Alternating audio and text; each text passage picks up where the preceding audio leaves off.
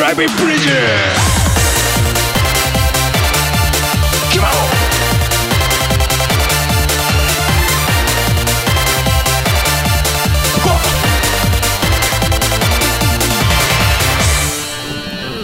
はい、えー今週も始まりましたバブビーポリゴンタのドライビングプレジャーはいはい今週もですね、えー首都高の芝浦サテライトスタジオからお送りしている、お送りしておりますわけですけども、ははいいえー今年2013年といえば、え2年おきにやっている、あの車の祭典おはい、東京モーターショーの年でございますね。そうですよはい、毎年12月、11 10今年は11月か月かな、うん東京ビッグサイトかな、今年もそうで,、で行われるモーターショーなんですけども、まあ我々あの一昨年ね、この番組もう2年もやってるのか。そうですよ、 ねちょっとびっくりしたやってるんですね、うんえーモーターショーの会場からね、お送りしたいとお送りしましたねええあの誰にも頼まれてないんですけどもそうそうそうそう勝手にモーターショーを応援するというです ね、えーことをやってましたねはい、あのドラプレのモーターショーということで、モーターショーですねまあドラプレリスナーとともにですね、えー東京モーターショーを 勝手に応援しましょうと勝手に応援しましょうええはい勝手に応援して別にその報道っていうワンションももらえずに金払って入るんですけ続きどお金払って ね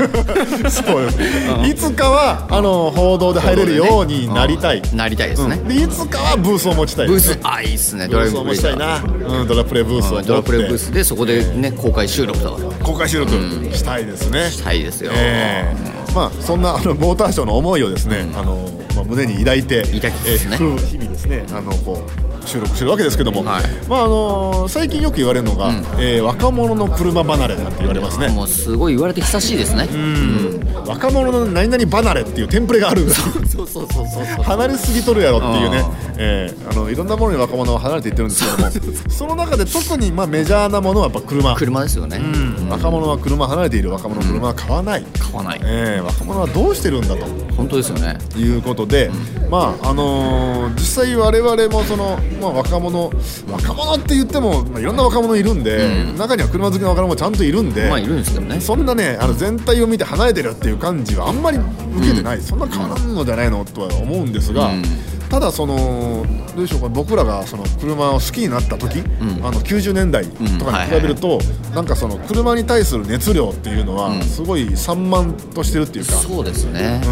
んなんかこう一車種カリスマ的な車種が出てそうそうみんながそれを欲しいってなった NSX とか、あのスカイラインの R32 とかですね、ああいうなんかバーンと出てこれ絶対欲しいわっていうのがないですよね。うおかっけーっていうのがなくなりまなしいたない、ねうんそれはない、だか憧られがやっぱりそれはあのーレースにおける、まあ、アイルトン・セナのような存在とか、あの中島悟のようなはいヒーローがやっぱり不在、そうですねまああのー小林カムイ選手、まあ、いましたけども、あのーまだまだ全盛期に比べると、もう地上波ではやってなかったりとかねそうですねそういうのがあってモータースポーツにおけるヒーロー不在っていうのも関係してるとは思うんですけど、まあその若者もまあその経済的な事情、うんえー年収減ったとか、減ってますね、えーあとは娯楽の多様化言われるのが、えーまあ、携帯電話にお金をかけるようになってしまったスマホでねスマホでね、娯楽の多様化、あとはその東京に一極集中文化がしていて、はい東京では車が持てないっていう、高いですもんねうん、高いですよね、そういう事情だとか、いまあそのもともとそろそろ欲しい車がない、そうそれがね多分原因の大きな要因だとは思うんですけどね趣味が変わってしまった趣味が変わったあと車の価値観が変わった価値観が変わってしまったただ例えば80年代とかだったら、まあ、若者の欲しい車っていうのは女の子とデート行くための車なわけそうそうそうデートカーっていう言葉が当時ありましたよ、でデートカーの代表としてはソアラソアラソアラでプレリュード、レリュード、うんでシルビア、ね S13 のね種類がねシルビアですねみんなが欲しい車だったはずなんですよ、であれさえあればもう女の子モテちるねょっと乗乗って六本木ギロッポン行 ってギロッポンでシース行かないみたいなねうんそうそうそう言えたわけ言でえすよた言えたわけですよそれがね、でも女の子も「キャー素敵な車ね」と、あうん、スタイリッシュなソアラのこうピンとこうねね伸び伸びやかなスタイリングを見て「いいね」っていい車乗ってるわね」ってなったんだけど、今そんな感じで女の子を誘うと「何この人無駄遣いする人なの?」そうそうそうとかね経済観念がおかしいみたいおな、ね、かしいんじゃないのかっこつけてんのとかね、言うでしょでしかもなんか燃費悪いんじゃないのこれとかね、なんか燃費悪い車乗ってるやつは悪みたいなねうんそういう時代でもあるわけですよそうですね、そんな中で若者の車離れって言われてもしょうがない、しょうがないそれはみんな離れますよ、でもやっぱりねその車好きとしては、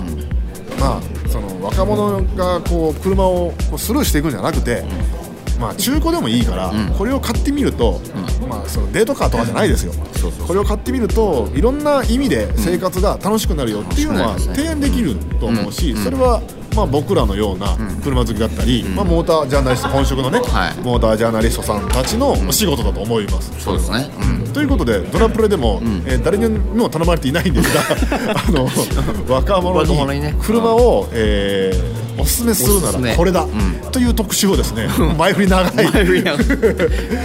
今週はやってみようかとは思いわ思うわけですよね。そううんでええうんとまあ、あのぼ僕とポリゴンタさんとで、えー一人三車種を三車種、えーちょっとピックアップしてみました、はいえーこれはですね、あのー中古に2車種で、新品1車種そうですねっていう感じで、まあ、お互い3台ずつ、えー選んでみましたつまりまずはい僕から言ってみまそうですねバブル B さんからお願いします,、うん行ってみはいまあえーまあ、バブルビーセレクト若者が今買うと、えー楽しくなれる車、まあ、これはね、あのー楽しいっていうのが、まあ、僕の車にか関する一つの大事な軸だと思ってまして、あの速いとかね、そのモテるとかも当然いろんな要素あるんですけど、はいやっぱり一番重要なのは楽しい楽しいです、楽しいっていうのはこれがあると生活が一気に楽しくなる、楽しい方向にガラッと変わる。であと自分のその人間そのものが、なんか見られる視線が変わるあーことによる例えばそのなブサメンとイケメンでいけるんだったらイケメンの方が楽しいわけですよ,、うん、そうですねですよねどう考えてもね、うんうんだから少しでもそのイケメンの世界にこうち物で近づけるっていうです ね姑なるほど息姑息な手段を取れるといううそういう、えーセレクトで考えてみました、はいでまずねあの中古車2台、えー選んでみましたが、まあ、1台目はですね、えーマツダのロードスターああもう定番ですね楽しいこと定は番でございますね、うんはいえーまあ、ロードスターは3台今出てるんです、あの NA、NB、NC って3つ出てるんですけども、ああここは無難に一番新しい NC、おお NC ですか、 NC、なぜかって言ったら一番壊れないからですいやでも大事ですね大事です、そえーれね、初めて買った車がね壊れるとね車嫌いになることもあるんでうん、こうへこみますからねえーお金もかかるんで、やっぱりね、あのー一番新しくて、かつ、えー買えるぐらいの値段に応じてきてるんで、もう、あのー5万キロぐらいのロードスター NC だったら6、70万。ああもうそんな欲しいんですか170万で買います、えおー、ーグーで調べてきました、ままあ、初期型ですけども、うんうんうんえー、670万ぐらいで、えー、マツダのロードスターを買うとこれツーシーターなんですけど、これまあ、若い人だったらまだまだ家族もいないから、それでまあ一人で乗乗るなり友達と乗るなり、あの彼女を乗せるなりしてですね、えーまあ、女性だったらまあ彼氏を乗せるなりね、まあ、いいいいと思うんですけどそれでドライブをするで屋根をバーッと開けて、でこう風を切ってドライブするともうこんな楽しいことはない。オープンカーっていうのがいいですねオープンカー、やっぱりポリゴンドさん Z3 のオープンカー乗ってますけどそうそうそうやっぱ楽しい超楽しい楽しいうん、もう買ってよかった本当買っにてよかった、うんもう人生変わる人生変わりますね人生変わるうん、っていうかむしろツーシーターオープンカーって、はいもう独身の時代しかぶっちゃけ乗れないわけですまあよそうですよね、うん、子供ができちゃうともうねつさすがにツーシーターにね、あのチャイルドシートに乗っけて奥さん電車で来いとか言えないじゃないですかそうですよね、ある意味その無駄の極地では無駄なそう100何馬力あるエンジン積んでんのに、2人しか乗れないしか もね 税金も高いし、ね、そうそうそう、んで燃費も普通にあの、4人乗る車と変わらないっていう,、そうそうそうそうまあだからその無駄こそが、その楽しさに変換されてるのがツーシーターなわけですよそうそうそうそうそうそう、えーまさにそれですよだからその感覚っていうのが初めて買って初めて分かる、うん、そうそう買うまではちょっと無駄だよなとか無駄よな寿司とオープンってどうすんだよって思っちゃうんですけどそうそうそうそういざ買って乗ってみると、いやもうこんな楽しい車だねえわってなりますねなりますよね、まあ、僕はまだツーシーターを保有したことはないんですけど、まあ、プレオンダさんに押してもらったりとか、えーまあそういうロードスターに乗ったりとかして、まあ松田がよく言う言葉で「人馬一体」馬と人人が一体っていう、まあ、言葉があるんですけど、その車と一体感っていうのが最も味わえるっていうのがツーシーターなのではないかということで。まロードスターあうん、僕はそのツーシーターの中でもロードスター松田のね、えー NC っていうのはしかも NC そう型をおすすめしますね。 NA とかはねすごいやっぱこう一番やっぱ軽いし、はいすごいおそらく一番楽しいロードスターなんですけど、ん多分もう登場してから20年ぐらい経ってそうなるんですんでよもう古いんで壊れる壊れるし、壊れて部品があるとも限らないうん、あと事故車が多い、事故車が多いうんでねやっぱ壊れ壊れてなくても、あの樹脂パーツやそうそう革そう革の部分が劣化してボロボロになってて、うん気分ボロが漏ボロれ下がる、うん汚いんですよもうあのねそうそうそう塗装も剥げかかってるし、はいっていうのが壊れてなくてもそういう状態の素材になってるので、やっぱり、まあ、NC 具合にしておいた方が無難で長すく乗れるんじゃないかなと特に初めて買うんだろうねそうですね、はい、で2代目がですね、えーこれがねトヨトヨタハイエースワゴンはいそうハイエースワゴンえそれはなんかあのあれですかどっか工事に行ったりする俺はねあのねハイエースっていう車はね、あの実はトヨタの中でね、あの1位2位を争う円数な車だとも言われてるんですよ、トヨタってねトヨタってメーカーは一般的になりすぎてなんかこう車好きから見るとトヨタの車なんてねとかさんなんあーか運転してても面白くないじゃんとかね、なんかいっぱい走ってるから別に俺が買わなくてもって感じになると思うんですが、でもトヨタの中でも何車種かですね、ちょっと違うやつがあって、まあ、トヨタ86っていうのが代表的ですよねそうですねあと FJ クルーザーとかおーねであとやっぱりあんのが、えーハイエースなんですよこれがハイエ。でハイエースを商業商業としても使うんではなくですね、まあこれはどう使うかというと、後ろの椅子をまず取り外すんですよ。 7人乗りの車のねえー後ろの椅子を取り外して、で床床にね、あのねあのフローリングの処理をしてね木を敷き詰めるんですよ。 ででなんかキャンピングカーのようにうん DIY で自分でやっていくんですよ。 あれですよねあの応接室みたいにするんですよねそうそうそうそうそうんシャンデリアつけたりねそればばバンニングまでいかないまあだからなんだろうなレジャーっていうか、もうオートキャンプができるレベルまで、うんうんうんうんこれを自力で持っていくっていう楽しみっていうのはねこれハイエースでしかできないんですよおそらく。ああなるほどね、ハイエースに変わる車っていうのがあのサイズでは実はまあ日産のキャラバンとかねキャラバンねうんあと松田のボンゴあるんですけどボンゴとかねあるんですがやっぱり人気はハイエースで、そうですねなぜかハイエース一極集中なんですよね、うんまあ、これはもうなんと定番っていうか、あのー、亀の子たわしのようなもんじゃないですか古くならない古くならない古くならないですよずーっと昔からあるしこれから先もあるし、古くならないしその普遍性があるっていうことで、あのーそのハイエースを買って、真っ白な状態のハイエースを買って、でまあこれは例えばなんだろうな家を買うのと一緒なんですよね、家を買って中にどんな家具を置こうかっていう、考えることすっごい楽しいわけですよ、IKEA に行ってみてそうですねこれを買ったら楽しくなるよみたいな普通の車を買うとそういうクリエイティビティで持てないと思うああ確かになかなか、うんうんうん与えられたものを楽しむだけですから、でもそれがハイエースを買って椅子をどけると、何かせざるを得ないああなるほどねまあハイエースは部品も多いです、でまあハイエースの一番のウィークポイントは、えー盗難が多いことですそうそうそう、盗難盗難の確率ナンバーワンでナンすかバーらワンねです、まあナンナンバーワンがハイエースでナンバーツーがハイラックスサーフそでうすけそどうそうどっちもトヨタ車ロシアに運ばれるっていうのがあるんですけども、まあ、保管だけはちょっと厳重にするっていう感じなんですけども、やっぱハイエースを買ってみ見ると、あの かなりいろんなクリエイティブが待ってるんじゃないかねクリエイターが買うといいんじゃないですかねそうですよねクリエイター目指してる人とかね、だからその世界中に同じハイエースは2台とないそうそうとそうは思うんですけど、えーまあ、トヨタがね、この世界中に同じ86は2台とないとか言ってますけどは本い当に2台とないのはハイエースなんじゃないか と思いますね。ハイエースもしかも中古で結構あの古いやつだと値段もこなれてきてますよね、はいはいはい、そうですね一番高いのはやっぱ結構それなりにしますけど、うん、でも落ちないんですよハイエースの値段はそう、人気車種なんでね落ちないですねハイエースって何気にハイエース専門店もあるし、はいはいはいハイエース専門誌もあるありしますねでハイエースのドレスアップ専門のお店もあるし深いですね深いんですよ、僕の知ってるショップがやっぱハイエースのカスタムやってはて、いあー後ろをもうやっぱ応接室にして、はいはいはいなんか DJ ブースをおつけーたりとか、まあ、そういうのもありですよね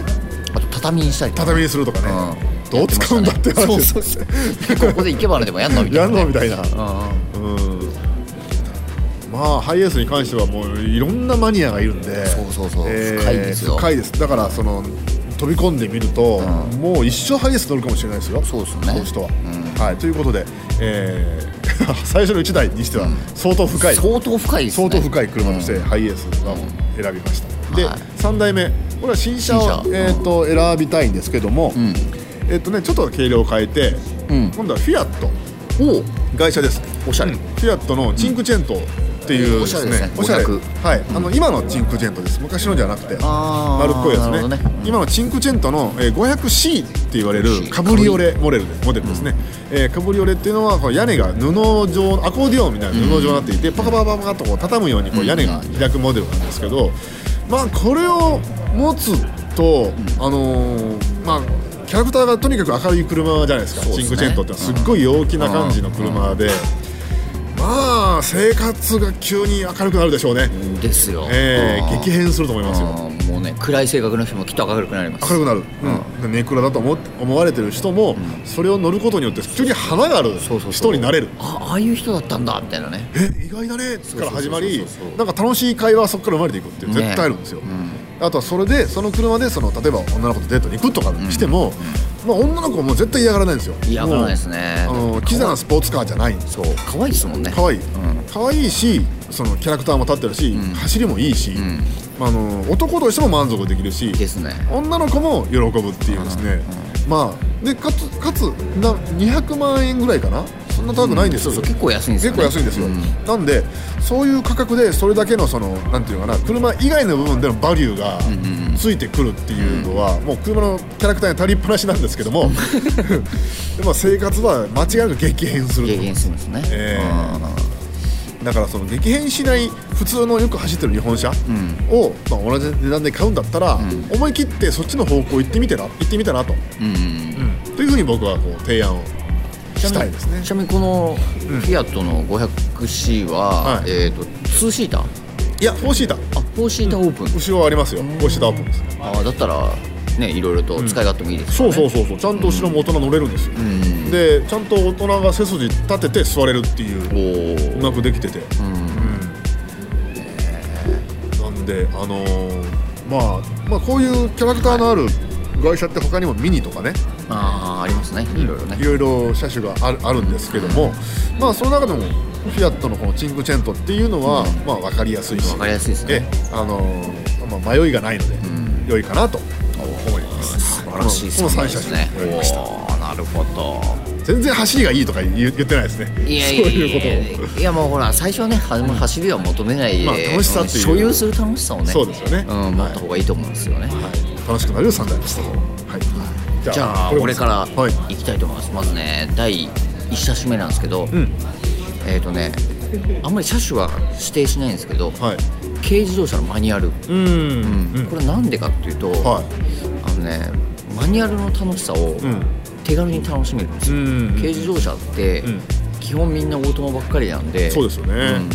あのマニュアルは少ないんです少ながいですね結構ね安いんですよマニュアルって、うんうんうん2 3 0万あれば車検2年付きのあ変えてはい俺の前の鈴木の経緯、もうあれ、まあ、マニュアルなんですけど、あれもね、まあ、2 3 0万ぐらいで買ったんあで、はいはいはいかつねあのシフトチェンジが楽なのでああーのマニュアルを最初に体験するには非常にいいです。なるほどね車のその基本的な挙動とかが、そのなんだろうでかい車に乗ってしまうと、エンジンのパワーとかもあってそうそれでなんかその車の基本的な挙動が分かりにくくなってしまう面がある、そうなんですけどよ軽自動車ってすっごい素直でそうそうそであんまり速度も出ないし、なんか分かりやすいんですよねそうそうそう運転がそうやっぱり速度が出ないって結構最初に買う車にとっては重要なことで、はいはいはいあのね最初に速い車を買ってしまうと、それに慣れてしまいあー事故にもつながるんですよそうですね、うん、だからやっぱね64馬力ぐらいの車で、あの日光とかの坂道上がんねえなっていう のがねやっぱ最初はねそれがいいですよそうですねうんうんでこうなんちゃってヒールトゥーして遊んでみたりとか、うんうんうんうん結構マニュアルのね楽しいところが味わえるので、そうですよね美味しいところが、なんかエンジンをこう K のエンジンって64馬力までしかこの自主規制でない自主自主じゃないかもう決まってるのか決まってますそこまでしか出せないっていうことと、あとそのターボじゃない K っていうのは特にもう回転数をガンガン上げてこう走るっていそうそうそうそうそううでそのある意味それとマニュアルトランスミッションを組み合わせると、まあ、スポーツカーのような気分になれるんですよね、そうそうそうそうそうしかもねあの K って意外とスピード感があるんですよ、そうですよね、あうん、音とかでそうそうそう、えなのでね結構楽しいと思います、はいあの楽しいどですどんな系でもいいんで、うん2 3 0万でママニニュアルュアルっていうどのんな車種があるでしょうその2 3 0万で買えそうな、えーとね、まず俺が乗ってた鈴木の経鈴緯木のまあ、あとマニュアル設定あるのなんだろうなまあ、すっごいベーシックモデルだったらあるかもしれないですけど、有名どころではコペンですけど2 3 0万では買えないなそうですねあとね、アルト、あるとあとセルボ、セルボうん昔のセルボ昔のセルボかセルボモードとかあのね、はいはうんそうあのね大体90年代後半ぐらいうの、んうんうんうんえーとね、ビビオとかね、なるほどね、うんあの辺はね大体買いますなるほどなるほオッティとかどオねッティとか、オプティかうんうん、オプティね、まああとはあのキャリーとかあの辺の K, あー K のバンとね走って楽しいかどうかわかんないですけどあんまりと楽しくないかもしれないですけど、まずね K の2 3 0万なんで、うんぶつけてもそんなに痛くない、痛くない、うん最初の練習車としてすそうですねごいうんおすすめです、こおれすすめ軽いし、うんうん気軽に乗れますね気軽に乗れる僕もだからその DS3 の前はダイハツのソニカっていうあソニカね K だったんで、まあ楽しかったですねあれはいいですうん、ね、うんあれはもう今でもすごいいい車だと思ってますよ、いや本当あれいい本当にというわけでまあ、えー、じゃあ2代目に行きましょうかね、はいえっ、とね2代目はね、えー何何してたあそうだえっ、とねビッツのカップカー三つカップかこれねレーシングカーなんですけど、んビッツビッツのレースってワンメイクレースって、はいはいあのねナンバーがついてないといけないんですよ、うんうんうんでナンバーとエアコンがついてないといけないので、はいあの一応行動も走れる上にん快適性もあるんです、うんでかついつの株価って今もう大体誰かが買ったやつうん買って1年使ってシーズンを通して使ったのを、うんその次の年に売りに出すんですよ、へそーれが大体あのー、まあ560万ぐらいで大体みんな売りに出してるんですね、はいはいはいなのでへーこれをもう買うとすぐレースもできるし、あパーツがいっぱい満そうそう載でつもいうてるついてる、うんまあね事故ってたりはしますけど、はいはいはいでもそれでも安い上にうんパーツがいっぱいついてる上に、ビッツのカップカーって、かなりねマニュアルがカチカチっとしててすごい面白いんですよあそうなんですか、うへえもうね本当本当レースカーなんですよそれってそのビッツって、なんか今ビッツで3代目まで出てると思うんですけど、はいどの代のビッツですかえっとね俺が一番楽しいなと思ったのはね 1000cc の、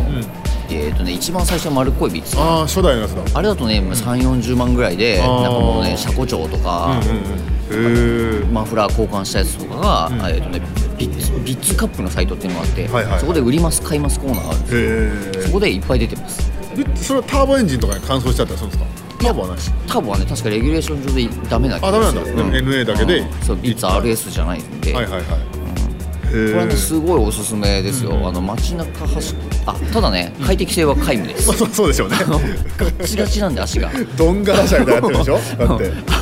エアコンはついてるエアコンついてるるオーディ オはオーディオはないです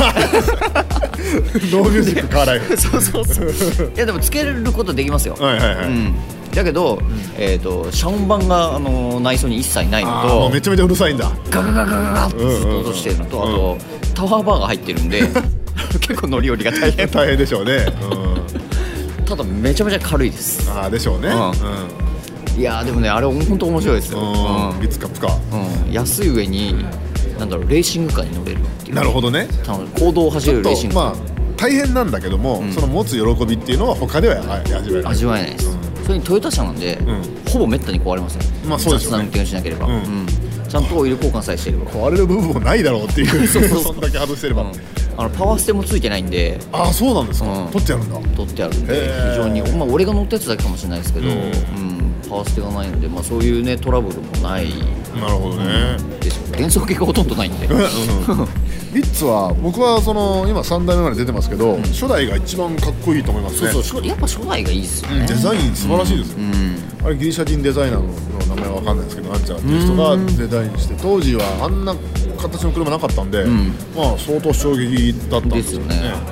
そこから2代目3代目となんかこう無理に厚化粧をしていった感じでデザインが複複雑になってきてるんですよどんどん、まあでも初代のあのなんかバランスのいいデザインがね、ちっ今ちゃ見てくもてっていう感じね、今の結構でかいっすもんね出まっちゃいますよね、それは素晴らしいですおすすめなのは初代のビッツカップカーなるほど、これはもう金字塔ですねこれ金字塔これぜひ乗って,、乗ってもらいたい、うん、カップかそれで最後の、はいまあ、新車なんですが、はいえっ、とねポルシェの911をおすすめしたいんですよ911の、はい新車を新車、今出てる今出てるうわなぜかと言いますとなぜでしょうまあこれね1300万ぐらいするんで、はなかなかまあ買えないと思うんですまあそうがですね、でもあのね下手くそほどポルシェに乗った方がいいんですようん、おお、うん車初心者ほどそれそれはなぜかというとですね、えーまずポルシェ買うと1300万もする車じゃないですかまあしますね 運転がすごい慎重になるまあそうでしょうね、んえでかつ安全装置がすごい入ってるので、はめったなことだけ事故らないでえすお例えばスリップしたりとかすると、すぐあのアンチコンあの、ね、スリップコントロールが働いたりとか、ABS も超、もうポルシェのブレーキは宇宙一って言われるぐらいうんブレーキ性能がいいんで、あとねポルシェうん、ポルシェはポルシェポルシェに乗ってるっていうポルシステーェタスっていう言葉の強さ、そうそうそう、うんうんあと911っていうねこのねあのブランドがねブランドもあるし、ええまあ、でもやっぱり、うん、あの初心者向けの、うんなんだろう初心者を守ってくれる、ええ自分を守ってくれる車、事故っても、えーやっぱドイツ車って頑丈にできてるんで、うんうんうなかなか軽自動車に乗ってるのと比べたら、ぜ全然生存確率も上がるんで、まあ、だったらベンツ買えって話なんです けどここでポルシェ、まあ、911の今の991っていう車種っていうのは、まあポルシェもずっと歴を重ねてきて相当もう快適になってるすすごい乗りやすいんですよっごい乗りやすい、んだから普段乗りができるそう、あのね、多分ポルシェがすごいところってサーキット走行からコンビニまでもう全て使えるんですよ、はいはいはいはいサーキットまで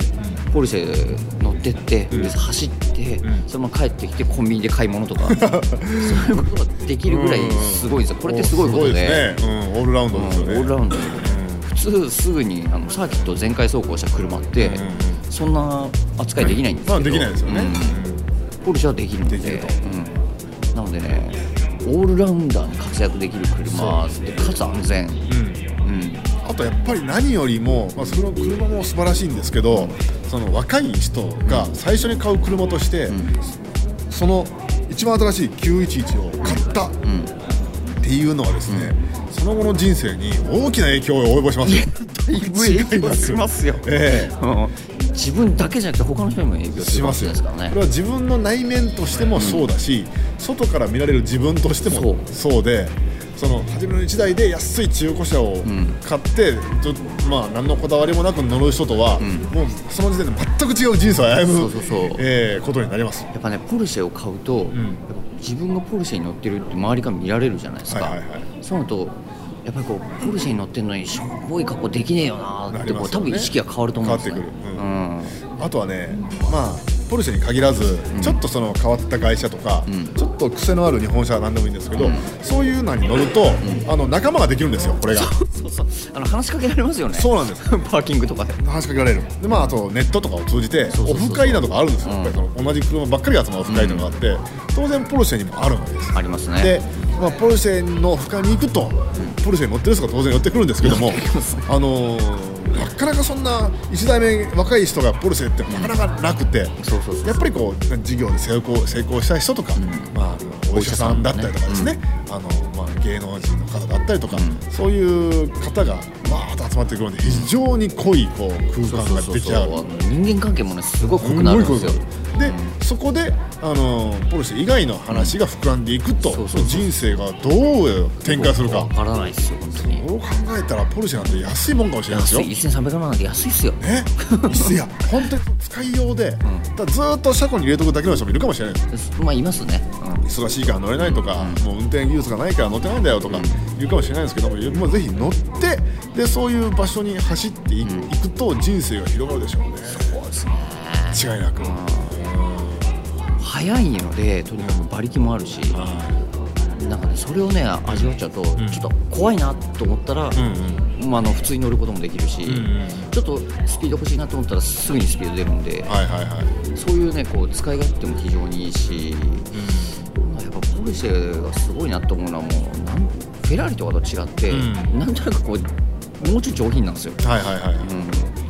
だからねぜひね最初の1台として買うと、まあ大変ですけどね正直1300万っていうのおはこの金時に世関してはね、本当に清水の舞台から5万回ぐらい飛び降り るっていう覚悟が必要ですよね、さっきのオイルの話、今まあ先週のオイルの話でもそうですけども、ポルシェを買うということは、どういうことなのかっていうのは、よーく考えてから、あのね家買うのと変わんないですから変わらないでもこれはですね清水総一 MJ ブロンディ先生がですね、こうフェラーリを買ったら人生が変わると、んこれ日々言っておられるわけですよ、は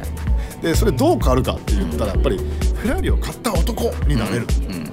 男としてフェアリーは買わずに死ぬのかお前 はというねさすがで すねそういうことなわけですよさすがええまあ、ポルシェもその世界がありますとそうそうそうなのでぜひ最初のね1台にもし可能であれば、ん911を買ってほしいこれは例えば中古の初代ボクスターとかだったら安く買えるじゃないですか買えますね100万円台で買えるじゃないですかうん買えますねそれじゃなくてじゃないですそれじゃなはくてダメですポルシェの911っていプうこロのレスの911の新しいやつ新しい最新の買うと、 911、うん男上がりますよこれ男ははねもう上が上げざるを得なく上なげるんざでるを得ない、うん何でしたっけでもあれを買おうと思ったらあの頭金が側金で400万最低必要なんでしたっけあそれあれじゃないですかあのなんだっけ左ハンドルなのに右ハンドルにしてくれってたそ頼んだせい人ですよね頼んだそう ですかでも某にょすけさんはなんか何百万必要だったってあマジですか、はい言ってましたあでも確かに頭金必要かもしれない頭金必要ですよ高い高いね、車なんでねまずは金だなまさかねまずはその 若者よまずは金だとまずかねえでもね頑張れば、えうん頭金ぐらいはすぐ貯まるのでたまる、ううんそんなねみんなが周りがねくだらないね、その飲みに行ったりとか、うなんか女はべらしてる遊んでるものちょっとそれをもうやめて、あの毎日毎日ちょっともうねご飯だ梅干しだけで過ごして ある日突然ポルシェを買うんですそうそう余剰飯に住みつつね、ええもううん大勝利ですよそうすると大勝利ですよ大勝利でねすよ本当にええまあでも買ったら乗るうん買ったのそうそうそう、うんポルシェ飾っててはダメうんポルシェはね乗るための車なんでそして友達を増やすうん、うんこれは本当に重要ですね、えポルシェはねもう本当至るところでミーティングやってるんで、うん多いですよね、うん年に1回あのーなんだっけ静岡県の清水清水市でも、なんかなんとかポルシェミーティングっていうのやってるんで、うんうんうん、そうそういうとこに行ってでまあそのポルシェ仲間ができると、まあ、非常に楽しくなるということで、これはちょっとお金では買えない価金で値は買えないがあるはいあのね多分1300万円以上の価値がありまあるんですね買いますかす買います安いもんですよね安いもんですよええその価値がこの1300まで買えるんだったらもうバーゲンプライスとしか言えないバーゲンですよもうええもう安いもんですお買いお値打ちですよお値打ちお値打ちですよねですはいいはいということで、はい今週はですね、えー、と若者の車離れと言われている中、えーまあ、我々ドラプレ2人はがいおすすめする、えー、1台目に買う 車セレクトということで、えーこの6台をですね、皆さんにこう無責任にもおすすめをしてみました まあ何かの参考になればいいと思いますしそうですねうんまあ、その車を買う時のね、今よくありがちな基準としてなんか物が乗るとかねあー燃費がいいとかだけではなくてもっとこう多次元的に見たらそうそう一気に世界広がるよと。買った先の話をねそうです、買った先がいかに楽しいかっていうのを想像して車のライフを、えー考えてみましょうそうするとまあまた幅が広がるんじゃないか広がりますよねという提案でしたねはいはい、よろしいでしょうかねろ しいですかいや皆さんもですねあちょっとまあまたこれ聞かせてほしいんですけども、まあ、あなたが一番最初に買った車うん、あいいですね車持ってる人はあなたが一番最初に買った車、なぜそれを買ったか、それをぜひ、えー聞かせてください、えーまあ、ツイッターへのリプライでも構いませんし、えー僕らのフェイスブックとかへの直接の、えー書き込みでも構いません、まあ、どこに書いても僕らが見える場所だったらどこでそうもですね良いですので、えーあなたが一番最初に買った車とそれを買った理由っていうのを、えーまあ、教えてくれると、えー僕らが発表できますので。ああとねあの、これ車持ってない人は、はいこれから買おうと思ってああそうそうそうそれ欲しいですね、持ってない人は、えーこれから買いたい車買いたい車買いたいその理由その理由、聞きたいですねはいこれは人によって違いますねこれはって面白いですようんプリウス何台来る か本当ですねねうん、本当にまあ中古でもね中古でも新品品でもいいんでねマイバッハとかでもいいですよマイバファントムとかでもいいえーファントムとかでも全然いいですよ、うん全然いいんでねはいうん、いいですよね皆さん教えてくださはいい、ぜひよろしくお願いします。ということで、えー今週もお送りしました「バブルビーポリゴンタのダイビングプレジャー」はいえーいかがだったでしょうかではまた次回,、また次回えーお楽しみいただければと思います、はいさよならさよなら